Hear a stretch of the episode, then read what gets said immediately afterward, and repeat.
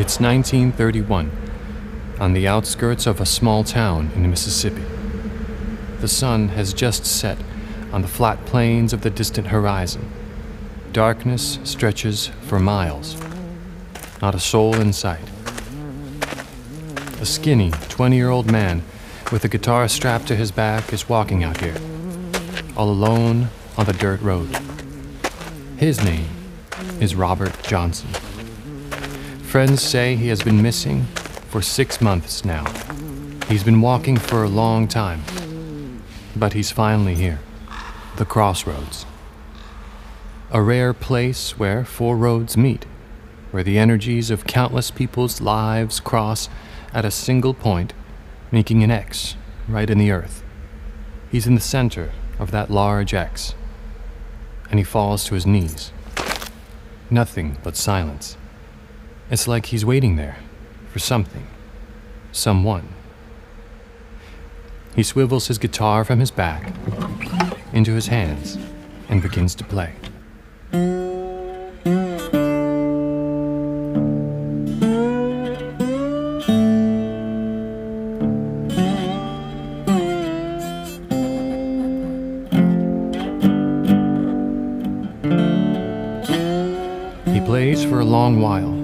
No cars, no people pass him. Finally, around midnight, he hears something behind him. Footsteps.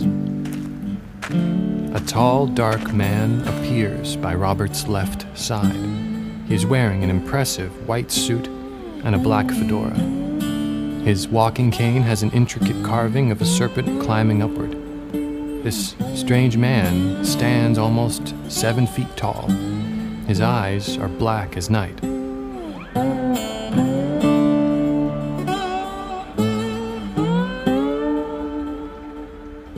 His large hand opens toward Robert, who hands him the guitar he was playing. The man tunes it.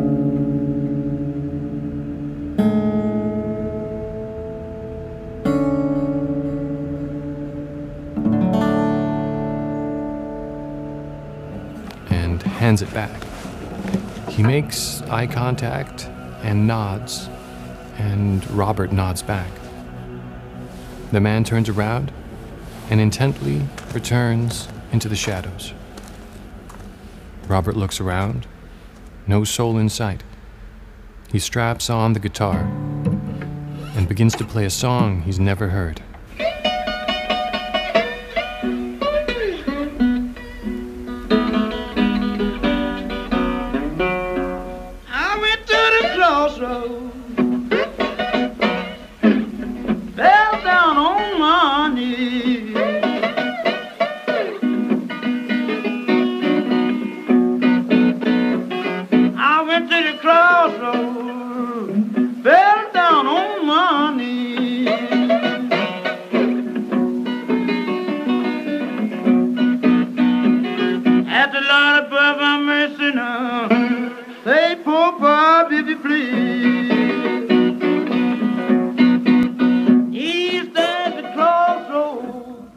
Welcome to Creative Codex. On this episode, we will be diving into the life and myth of Robert Johnson, the most infamous and influential blues guitarist of all time. I tried to flag around. He is often called the king of the Delta blues singers. Influential for his innovative guitar playing, expressive singing, and lyrical depth. Infamous for selling his soul to the devil. Or did he? We will try to separate fact from fiction, and as we try to understand the mind of Robert Johnson, we will learn insights about the nature of creative genius. What made Robert Johnson so undeniably brilliant? And what can we learn from him to improve our own craft, whatever it may be? This is Creative Codex. I am your host, MJ Dorian. The name of this episode The Devil and Robert Johnson. Let's begin.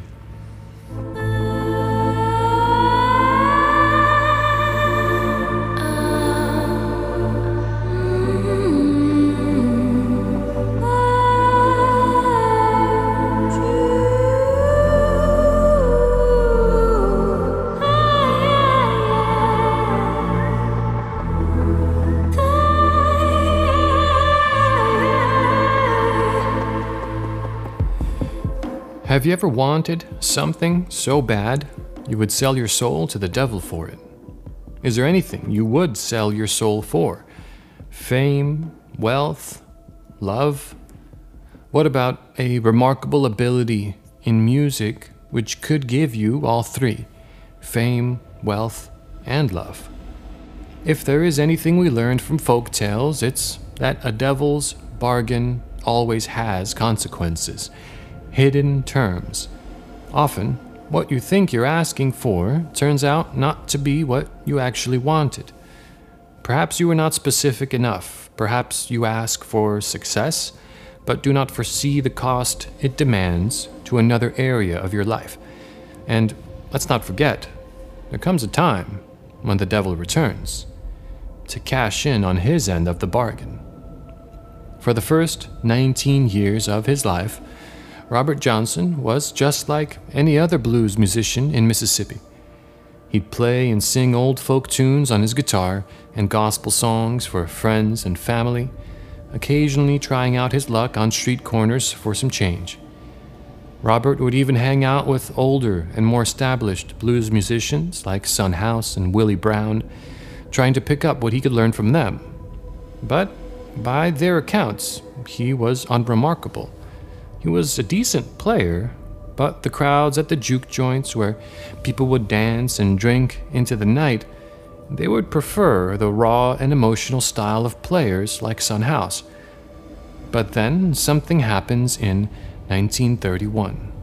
Robert disappears. For months, no one knows where he's gone off to, and when he returns, he blows everyone away. The skill he displays is unlike anything people have seen and unlike anything people have heard. When he plays, he looks like a man possessed, and other guitarists can't believe what they are hearing is the sound of only one guitar. The songs he sings are fresh, raw, soulful, and brilliant. Enough so that he gets the attention of a record company scouting agent and is paid to have his songs recorded.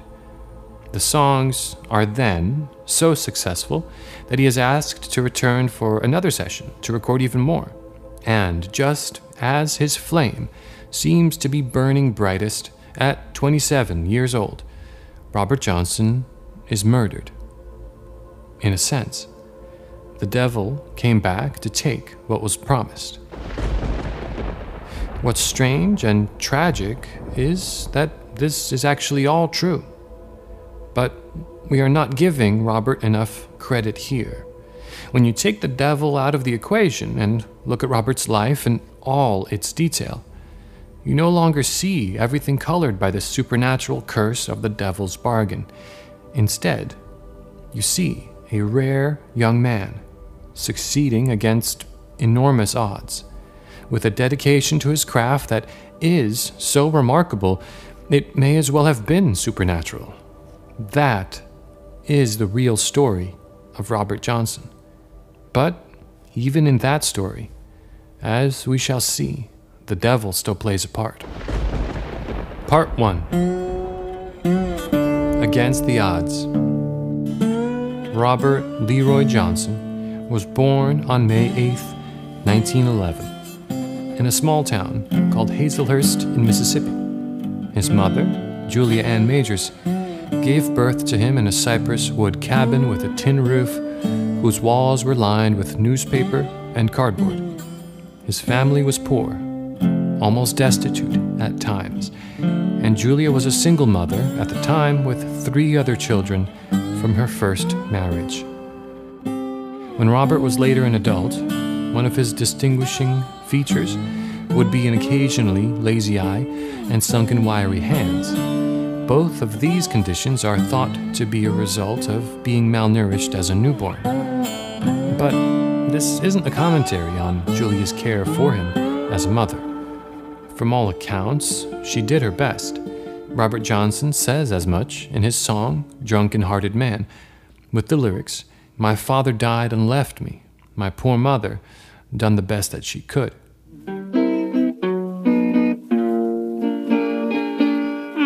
poor father died and left me, and my mother done the best that she could. My poor father died and left me, and my mother done the best that she could. Every man love that game you call love, but it don't mean no man no good. The possibility that Robert was malnourished as a newborn is instead a reflection on the incredible hardship and unforgiving circumstances of this particular time and place in America. The safety net of welfare didn't exist in America until 1935, so in places like Mississippi in 1911, if you were black, you either worked the field or you and your children starved. As the authors of the book Up Jumped the Devil state, Although sharecropping and tenant farming replaced the slave system, there was little actual difference in social and working conditions. And since many black families were illiterate, they were often horribly exploited by plantation owners. Unquote. In the first two years of Robert Johnson's life, Julia and her children moved from place to place in search of stability and work. She finally managed to make an arrangement with her first husband, Charles Spencer, who was now in Memphis, and they settled with his new family in their house for a time. But Julia now needed to travel further for steady work, which meant she would need to be away from young Robert for extended periods of time.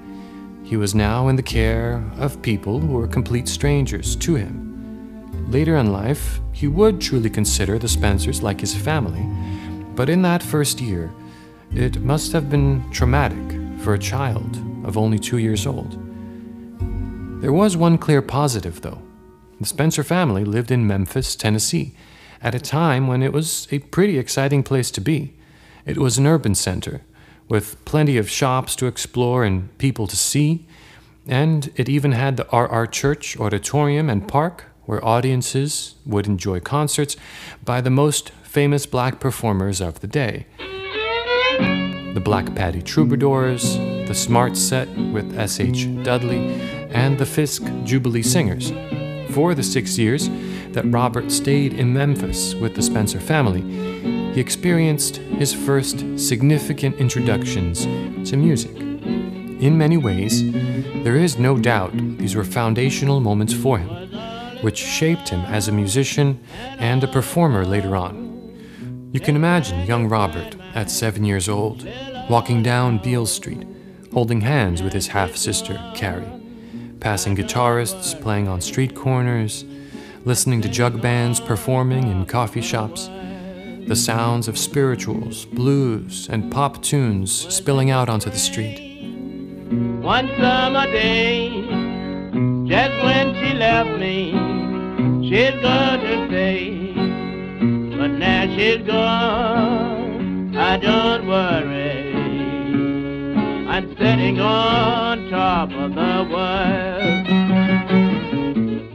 Then there was the good fortune of being around music at home, too. Charles Spencer, the father of the house, and Julia's ex husband, was an amateur musician himself, playing the guitar as well as other instruments. And Robert's stepbrother, Charles Leroy, is known to have even taught him guitar and piano. When introducing himself at the time and for years onward, Robert would use the name Robert Spencer. This was becoming his family life. One of the greatest benefits of living in Memphis at this time was the education it gave kids like Robert. There was an initiative at the time largely fought for by a schoolteacher named Julia Hooks. She became the grand champion of black education in the city, creating a successful model that other cities would soon follow. The quality of schooling meant that by the age of seven, Robert knew how to read and write, which for that time was more an exception than a norm. In the book, Up Jumped the Devil, the authors say attending any school at all but especially an urban one, distinguished Robert from other blues musicians of his era. Robert Johnson's ability to read and write was atypical. Most of Robert's musical contemporaries were largely functionally illiterate, simply because they were black plantation children. unquote. But unfortunately, the benefits of living in Memphis with the Spencers would come to an abrupt end when Robert's mother, Julia, married a sharecropper named Will Dusty Willis, and the two of them settled on a plantation in Arkansas. In 1919, Julia came to Memphis to bring Robert back with her to live and work on that plantation. Once again, young Robert was being uprooted to unfamiliar surroundings and expected to form a father son respect to a complete stranger that was now married to his mother. Gone were the city atmosphere, circuses, music concerts, and progressive schooling, and they were now replaced by the plantation life of endless cotton fields. But it was here, under these more limited circumstances, living on plantations, that Robert really became introduced to the blues, a style of music he would master and reimagine, a style of music that would spark the birth of rock and roll in the 50s, a style of music that would even earn Robert Johnson a Grammy Award 52 years after his death, a style known by many at the time as the devil's music.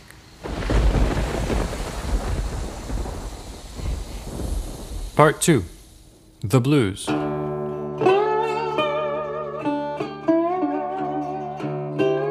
So, what is the blues?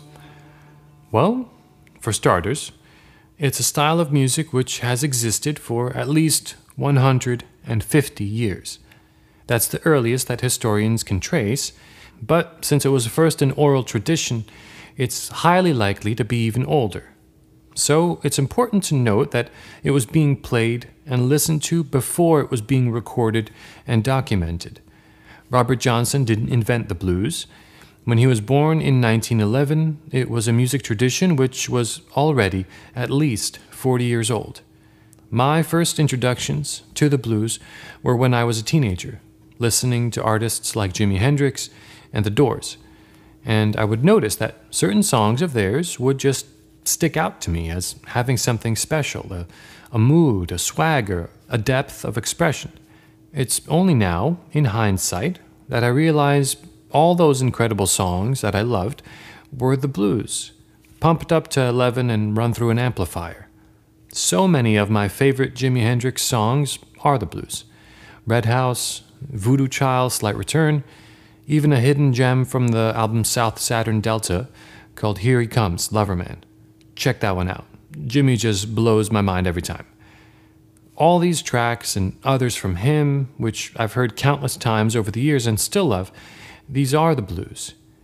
Then from the doors, there's Backdoor Man, Roadhouse Blues, When the Music's Over, and countless other songs by countless other bands who made music then Led Zeppelin, Eric Clapton, Rolling Stones, and who make music now Black Keys, Gary Clark Jr., Jack White, they all owe a tremendous, tremendous debt to the blues.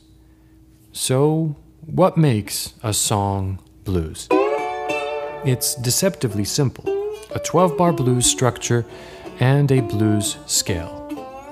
That's it. It doesn't even have to be on a guitar. You could technically play blues on an accordion. Doesn't mean anyone would listen. I would listen. Let's make sense of the first element a 12 bar blues structure. Here's the song, Sweet Home Chicago, by Robert Johnson. Let's give a listen to the first section.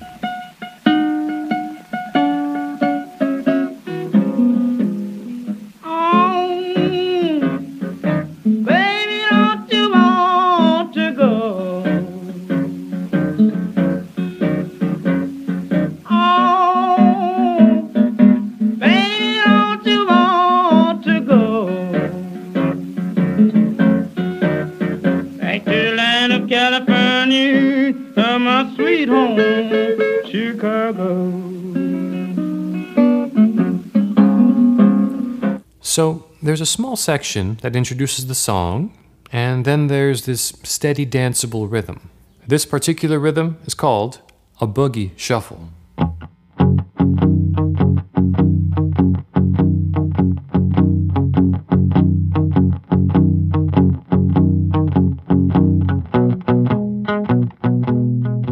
It gives you a very clear sense of a beat. In blues, we group four beats per bar, so when musicians count along to a song, they count in fours. One, two, three, four. One, two, three, four. So we just counted every beat in every bar. Now let's listen to Sweet Home Chicago again, and I will count the beats out loud. But as I do that, you count the amount of bars that go by. Try to tally them up. For example, one, two, three, four, that's one bar. And one, two, three, four, one, two, three, four would be two bars, and so on. Okay, here goes. Tally up the bars I'm counting.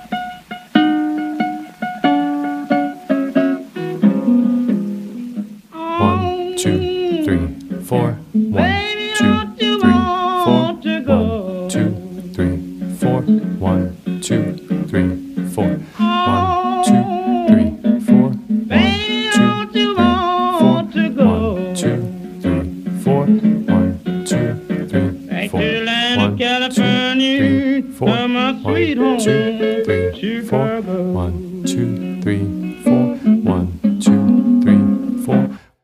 So, how many did you get? I got 12. If you got more or less, rewind it and try again. If you got 12, then you are halfway to understanding the blues. All the Hendrix and Doors songs I mentioned earlier share this 12 bar blues structure. We may not realize it while we're listening to it, but it's there. The main sections of each song are made of these 12 bar structures that you just counted. And of course, hundreds of other hit songs by bands in the 60s and 70s and 50s share this specific blues structure too. You honestly don't notice it until you look for it. The song In the Summertime uses it. The James Brown tune I Feel Good uses it. The Led Zeppelin song When the Levee Breaks uses it. It's safe to say that rock and roll, soul, and jazz wouldn't exist without it. The other key element to making some blues is a blues scale.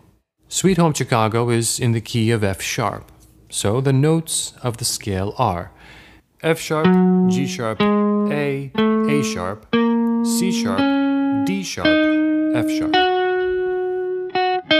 These are your building blocks as a musician. As we said earlier, though, they are deceptively simple just a structure and a scale. What may take you five minutes to learn the basics of, like we have here, will take you another few years or even a lifetime to master. Because to put it all together, you will need to learn phrasing. Phrasing is what gives the blues its magic. The way a voice bends the notes as it sings, the way it slides from one note to the other, the way it draws out one word here with vibrato or touches another there with an inflection. These are the elements of phrasing.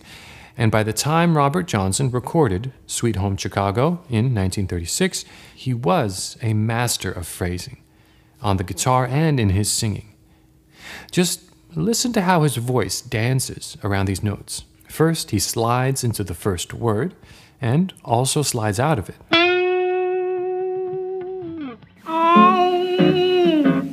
Gives us another few notes.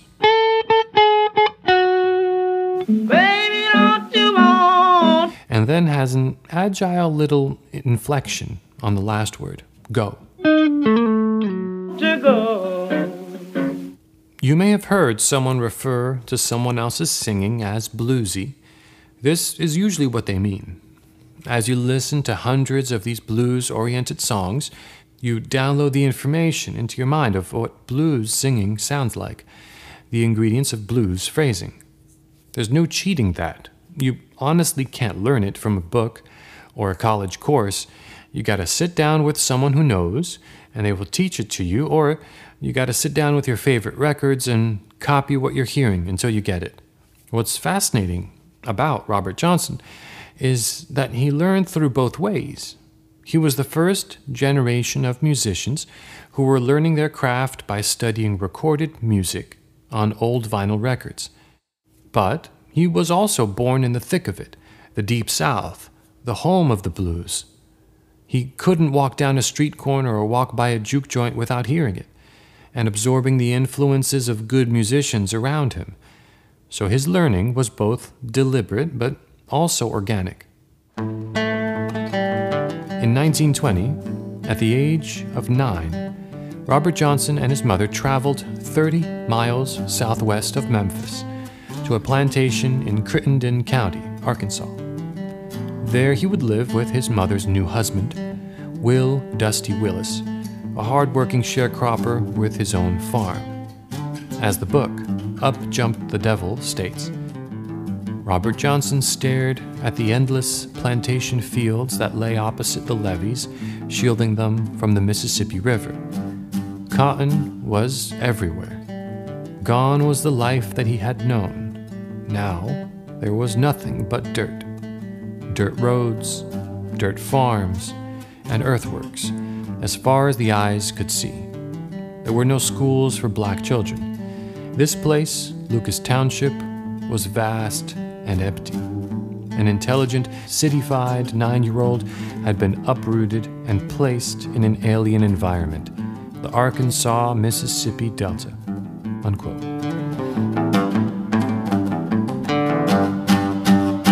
Although Robert was only nine, it was expected that he would start working on the plantation immediately, helping his stepfather with the field labor. This left no time for school. This also meant that he missed his Memphis family that much more. The book continues. Sharecropping cotton was hard labor. After his new stepfather would prepare the fields by mule drawn plow, Robert then had to help him plant the cotton seeds. As the plants grew, chopping cotton, removing the weeds that grew between the plants with handheld hoes, picks, shovels, and rakes, made his hands blister and ache. But the worst job, the picking of cotton, began in late August or early September. Each picker carried a long white sack. 12 foot sacks were standard for an adult male. As a child, Robert was only expected to haul a 6 or 8 foot sack, but it was still back-breaking labor and the sharp leaves of the cotton ball would hurt his hands as he pulled the prize from its shell. After he filled his bag, he'd haul it to a waiting cotton wagon, have it weighed and dumped, and then start all over again. A good adult picker could fill four or five large sacks a day, roughly 350 pounds of cotton. Robert was lucky to pick around 100 pounds, and even on the hottest days he had to wear a long sleeve shirt and hat for protection from the sun. In Memphis, he had gone to school from morning till afternoon. On his stepfather's farm, he worked from can to can't, from daybreak, when he can see, to nightfall, when he can't. Unquote. Robert hated this work in the years that followed, as he became a teenager, him and Dusty would get into heated arguments about the fieldwork. As Robert's passion for music developed and he began to play instruments, it seemed that Dusty's initial disdain for music grew even stronger. On the occasions that Dusty found out Robert had snuck off to do music instead of work, he would get a beating when he came home. Of course, this only made Robert want to spend less and less time at home. But there was one place that he could go to where he was accepted and his interest in music was encouraged the juke joint. Juke joints were a common aspect of plantation life. For a weekend, someone would convert the first floor of their home into a small dance hall. Homemade food would be sold and live musicians would be hired. Juke joints were the place to be on any given weekend, full of boisterous crowds and heavy drinking, a way to let off steam from a week of backbreaking fieldwork. It's said that the soul of African American music starts from the field songs and spirituals of early African slaves. That original musical seed then branches out into two distinct styles gospel and blues. Gospel is reserved for church on Sunday morning, and the blues for the juke joints on Saturday night. And it's here that you can imagine the association of devil music begins. As men and women would spend the night partying, dancing, and drinking while listening to the blues, the following morning's church service would include a pastor denouncing the juke joints as dens of temptation, taking money away from the church, and seducing good people with that devil music. At these juke joints, Robert would see blues musicians come and go. They were often male guitarists who would pass through the various towns in the Delta, playing juke joints, earning cash, and having a good time. As Robert developed his own musical abilities from records and soaking in influences from local musicians like Son House, he would see the blues musician life as a ticket out of this very limited existence he found himself in a ticket out of working on a cotton field for the rest of his life. A blues musician could travel freely, town to town, hopping on a train, getting off where they please. They don't have to answer to anybody, and they can make money fast. Robert noticed that playing on street corners in cities could earn you quick money, and getting hired to play a juke joint could get you money, free liquor, and the attention of young women. Robert's first instruments were a diddley bow and a harmonica. A diddley bow is this makeshift slide guitar. You make it by securing a long metal wire to the side of a wood cabin using screws. Then you can slide a glass bottle on it as you pluck the string to create melodies. His next instrument was a homemade cigar box guitar. Although it wasn't perfect, he played that thing like crazy. There was no doubt his inclination to pursue becoming a musician, despite these severe limitations, it came from a deep and genuine place inside of him. Eventually, at the age of 16, Robert's half sister Carrie took him to a general store in Memphis and she bought him his first official wooden guitar. The thing was missing two strings, but that didn't stop Robert. The book, Up Jump the Devil, states Robert play those four strings constantly, driving everyone within earshot crazy from his practicing, until he was finally able to acquire a dime to buy the two missing strings. Having a real guitar not only began to improve Robert's playing, it also helped him grow up and leave behind the things his other friends still found interesting. Wink Clark spoke about how that change manifested itself. He said, We'd go out on the levee, side of the road somewhere, and we'd shoot marbles, but he'd play guitar. For the rest of his life, Robert and a guitar would be inseparable. Unquote. Curiously, as a side note, this is remarkably similar to what many people say about Jimi Hendrix when he was younger. Him and his guitar were inseparable. On some occasions, people remember they would be at a fancy restaurant and there would be Jimi with his electric guitar, sitting at the table just practicing. It speaks to the joy that music brings you when you devote yourself to it, but it's also a reflection on the all devouring quality of the early years of genius. Many times, when looking at the early years of someone who later becomes a creative genius, we see they were first consumed and obsessed by their craft.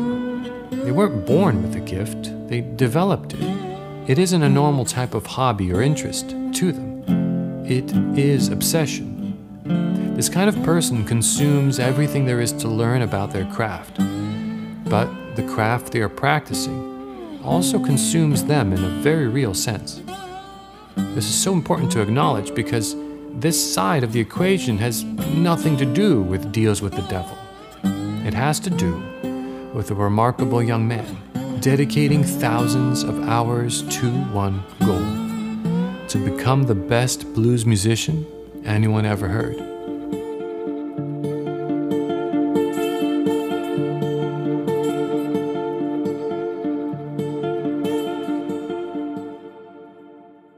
Part 3 Love in Vain.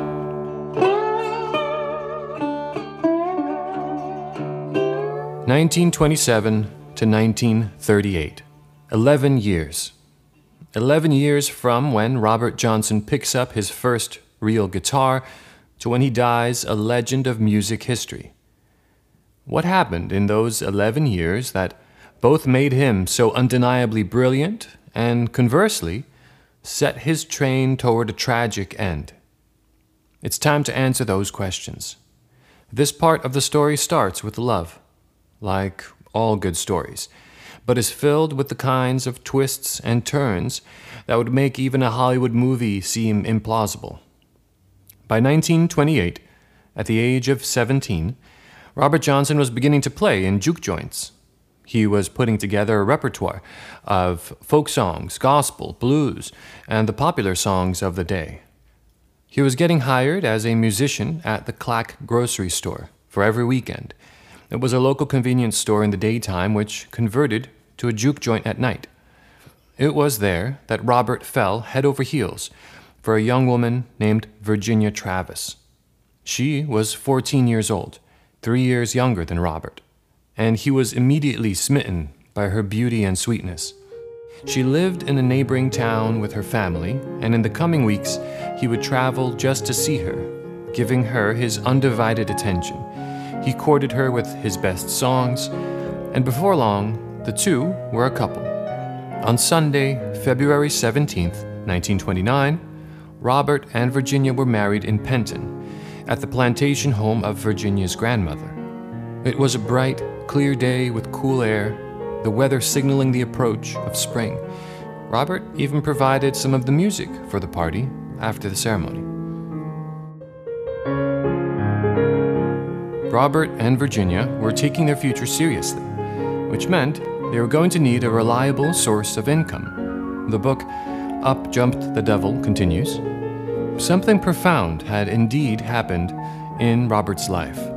He was in love and although it went against his natural inclinations, he uncharacteristically agreed to put his musical ambitions aside to become a sharecropper to support his young wife. It took love for Robert to accept, at least temporarily, the field work that Dusty Willis had so long wanted him to do. Unquote. This was a huge symbolic gesture on Robert's part. Everyone knew how much he hated fieldwork. The locals would comment to each other Hey, isn't that the blues man from Robinsonville that plays the juke joints on Saturday? What's he doing behind a plow? By all accounts, their life together was one of happiness and love. In the late summer of 1929, Virginia became pregnant. Robert was a proud and protective husband. One time, when they were in the back seat of a friend's car, the driver hit a rough patch on the dirt road, causing the car to bounce wildly, and Robert shouted, Man, be careful, my wife's percolating.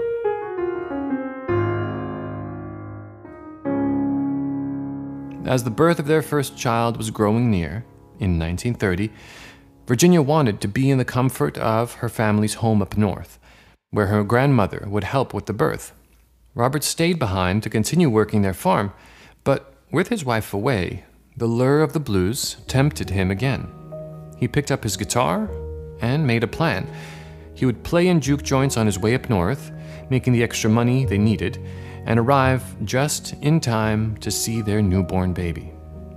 On the night of April 8, 1930, Virginia went into labor. As she laid there, in her grandmother's home, it became clear she was experiencing a difficult birth. Dr. G.M. Shaw of Robinsonville was called and visited her on April 9th to try to help her deliver. But Virginia's condition grew worse, and at 2 a.m. the following morning, she died in childbirth along with her unborn child.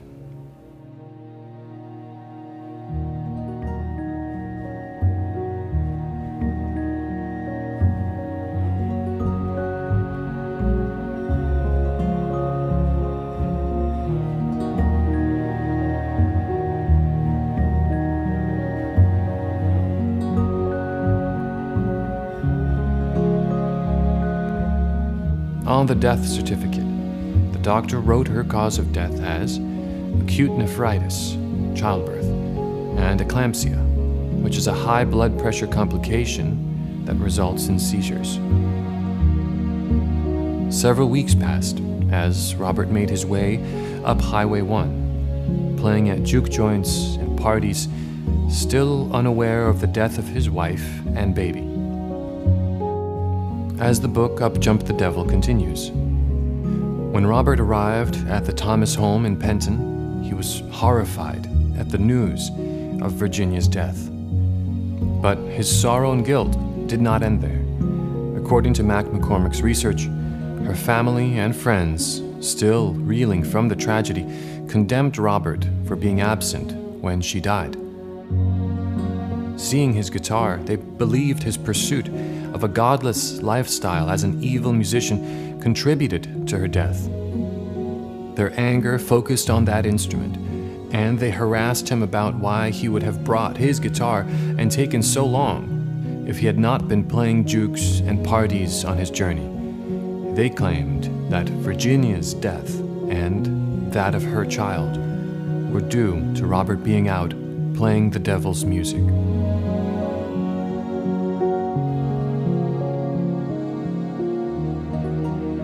Robert's friends said he began to believe that he was to blame for her death, and he turned his back on the church and God. He began to blaspheme so badly when he was drinking that those around him would leave the room in fear of being struck down by the Almighty. Piano player Memphis Slim said this of Johnson's behavior. And he was about one of the most evil men, Robert Johnson. Every time he'd get drunk, he'd cuss God, and he'd go to cursing God out and he could empty a house quick, because nobody wanted to be around him. They were afraid. He'd done called God some of the worst names you ever heard of.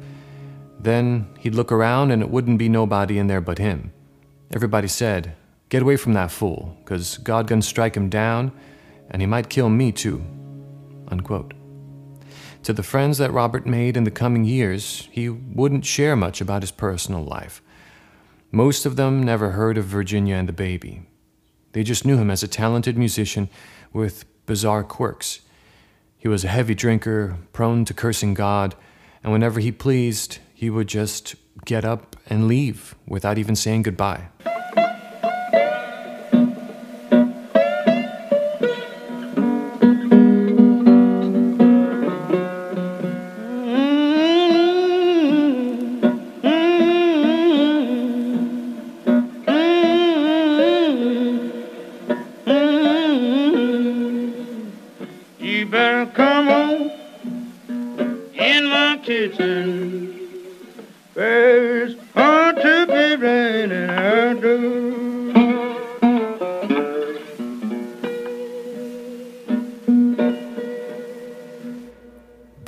Still felt a certain closeness with his extended family in Memphis.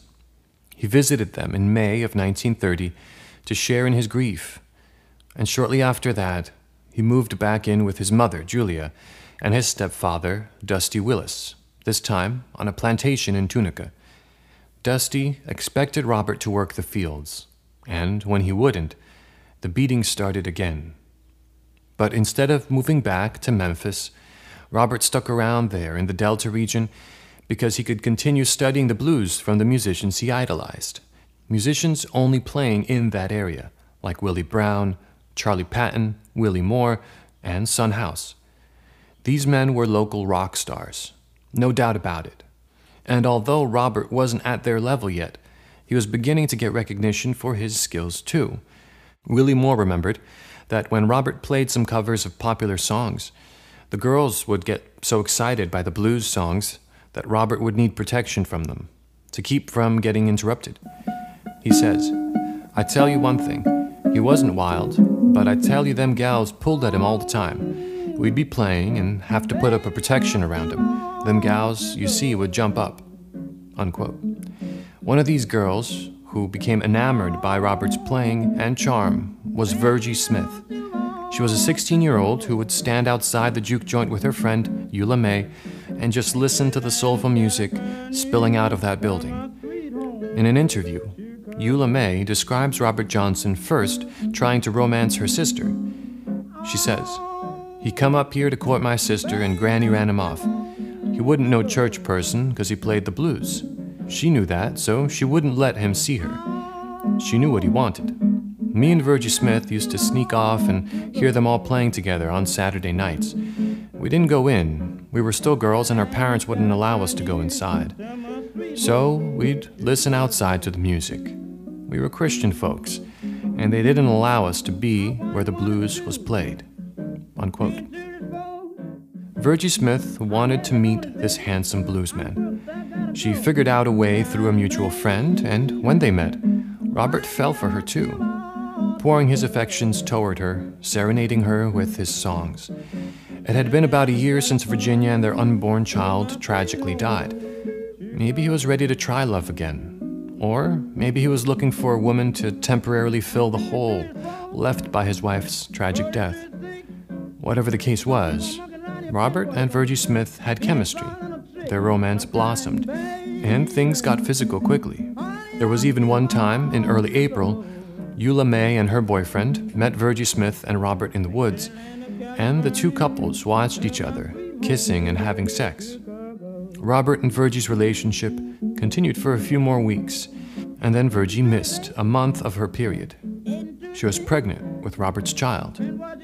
He was surprised, but he welcomed the news. Perhaps this could be the second start he was looking for after the tragedy with Virginia. Robert made it clear that he wanted her to join him on the road and leave for Memphis, where they could have a fresh start together, get married, and have their baby near his family there. There was no way he was going to risk losing a wife and child again. But Virgie Smith was only 16 years old, and her very religious parents condemned her relationship with Robert and refused to let her go with him, echoing a phrase to his face that was now becoming all too familiar. He could never be a good husband or father because he was a wandering blues musician playing that devil music. And I followed her to the station with a suitcase in my hand. And I followed her to the station with a suitcase in my hand. Well, it's hard to tell, it's hard to tell when all your love's in vain, all my love's in vain. Robert's son, Claude, was born on December 12, 1931. The Smiths effectively cut Robert out from the family, and even though he would still try to visit in the coming years and help by giving money to them, they would not allow him to see the boy. Blues music was banned in the household, and although Claude showed interest in the guitar, he was not allowed to learn to play. It must have felt like fate or some unknown forces were telling Robert he could never be a family man. Life kept stealing it away from him. The only thing he truly did have was the blues, the only reliable constant in his life.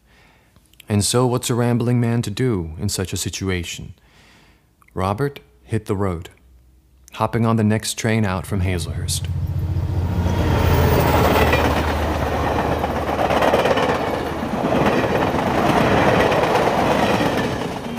When the train it left the station with two lights on behind. When the train it left the station with two lights on behind.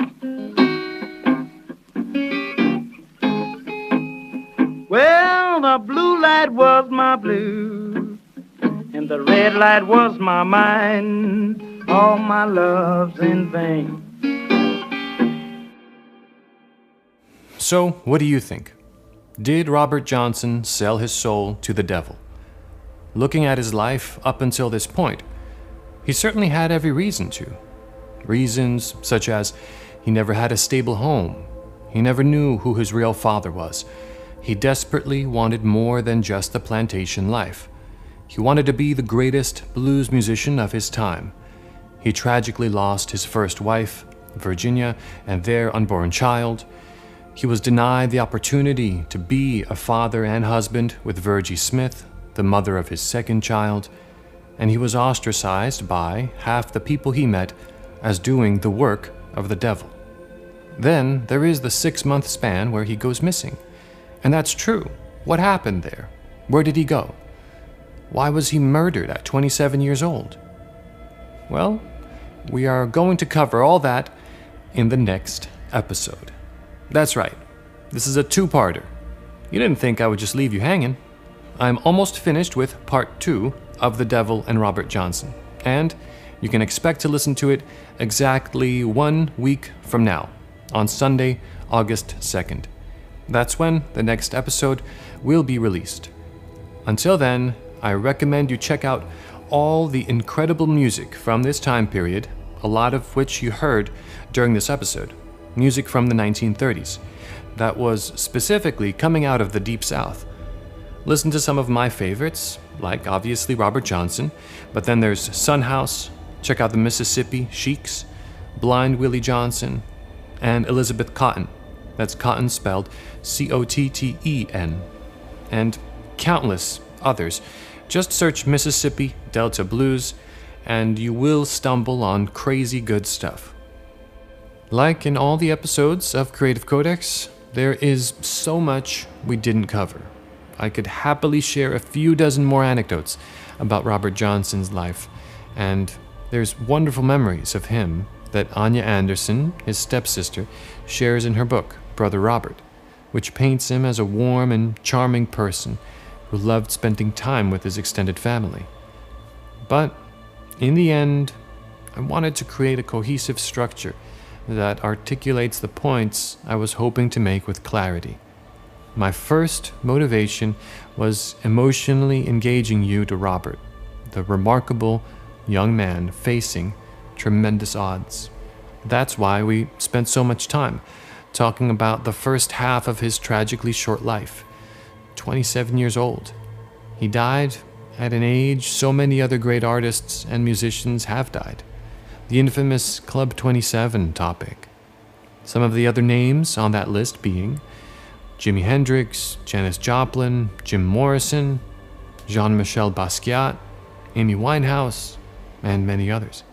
In terms of the research for this episode, the one biography of Robert that was better than any documentary and painted an incredibly rich portrait is Up Jumped the Devil by Bruce Conforth and Gayle Dean Wardlow. The other reading material was Anya Anderson's book, Brother Robert, which, by some happy coincidence, was just released last month as I started working on this episode. Synchronicity, as Jung might say. And one of the noteworthy aspects of that book is the cover, which features an authentic photograph of Robert Johnson that Anya Anderson had kept secret for almost a hundred years. She says in the book that people used and abused Robert's life story and his music so much after his death that she decided to keep this one remaining photograph out of the hands of people who were just looking to make a quick buck.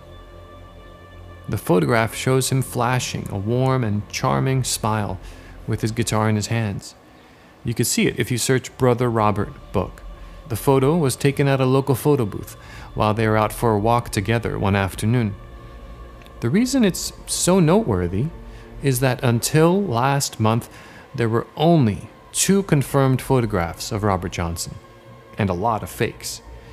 The two confirmed photographs were one in his pinstripe suit and hat, looking like a professional jazz musician, and the other being the picture featured on the cover of the book Up Jumped the Devil, in which Robert looks like a road worn musician, weathered by life experience, with a cigarette hanging from his lips and his trusty guitar displayed like a life partner. It's curious to consider the motivation behind all three of these photographs, taken in the 1930s when photographs were rare and often deliberate events. The pinstripe suit one is clearly meant to impress. It's manufactured for the effect. He certainly didn't just walk around like that, and it was likely taken before his first recording session, possibly intended to display his professionalism to record company scouts. The second photograph, which shows a rough and weathered Robert, the one with a cigarette, was likely taken after the two recording sessions, It feels more authentic than the pinstripe one. He isn't attempting to show a pretty face. In fact, he looks defiant. Maybe he was drunk at the time. Maybe he was jaded by the realities of life. Or maybe it offers us a brief glimpse of his darker side, the side he so often shares with us in his songs. It's often this photo that helps sell the devil's bargain myth, as he looks tortured and possessed in a sense. And that third photograph of Robert's handsome and winning grin paints yet another side of his personality. Clearly, he is charming us. Maybe he was having an especially good day. Maybe he wanted to share this portrait with the new romantic interest he was courting. Whatever the case, it's heartwarming to see him enjoying himself. There are two documentaries I recommend if you would rather watch than read. The first you can find on YouTube is called Robert Johnson Can't You Hear the Wind Howl? It includes clips of interviews with Robert's actual friends and folks who traveled with him playing juke joints in the 1930s, so that's really neat. And the other one being one you can find on Netflix called Remastered Devil at the Crossroads. It's more of a generalized approach, but still entertaining. Robert Johnson, the myth, has made appearances in a lot of other random places. And every time he does, his story gets retold and the myth becomes even stronger. There is the film, Oh Brother, Where Art Thou, where a character named Tommy Johnson tags along with the Soggy Bottom Boys and it's claimed he sold his soul to the devil. Then there is the 1986 film, Crossroads, which stars Ralph Macchio two years after the uh, Karate Kid hit. Ralph Macchio starts as a guitar prodigy who is studying classical guitar at Juilliard, but becomes fascinated by the blues and the story of Robert Johnson. He manages to track down Willie Brown, one of Robert's blues musician friends. Willie Brown is one of the few people who appear by name in Robert's lyrics. He says his name in both takes of Crossroad Blues. The film goes on with Ralph having to face the Devil's Choice guitarist in a guitar duel to win back the soul of Willie Brown. Fun stuff. If you enjoyed this episode and what we are doing here at Creative Codex, please consider becoming a supporter on Patreon where you can join other supporters, and any tier level of support gets you access to various perks. From as little as $1, you gain access to exclusive supporter only creativity tip episodes, and from $10 and up, you receive a downloadable copy of the Creative Codex soundtrack album, which features all your favorite music from the show so far. Think of it like background music to spur your own daydreams and creative pursuits. You can find all this on patreon.com forward slash MJ Dorian. That's P A T R E O N dot com forward slash M J D O R I A N. If you're dying to say something about this episode, or if you have a question, please head over to our brand new subreddit. Just head to reddit.com, that's two D's, R E D D I T, and search Creative Codex. Please join the community we have over there. It's a wonderful place to talk about creativity, and I'm excited to answer any questions people have about these topics we are exploring. I want to thank all my Patreon supporters. You make this podcast possible. I'm hoping to start putting some money aside to do advertising so we can share this show with a larger audience. Thank you to Tim K, Blake Huggins, Vero, Jay Booth, Anudi Valerio, JStax, MA53N, and DVM. You guys rock. I appreciate you. I've received tremendous feedback on the guided meditation episodes, so I'm hoping to do more in that regard soon as well. And we are finally starting a YouTube channel, which will also hopefully share the show with a larger audience. Please head over to YouTube and search Creative Codex in channels and subscribe to get those updates in your feed. Thank you so much for all your support.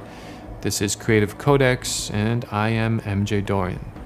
I'll see you here in seven days for The Devil and Robert Johnson, Part 2. It's to be a good one. Till then.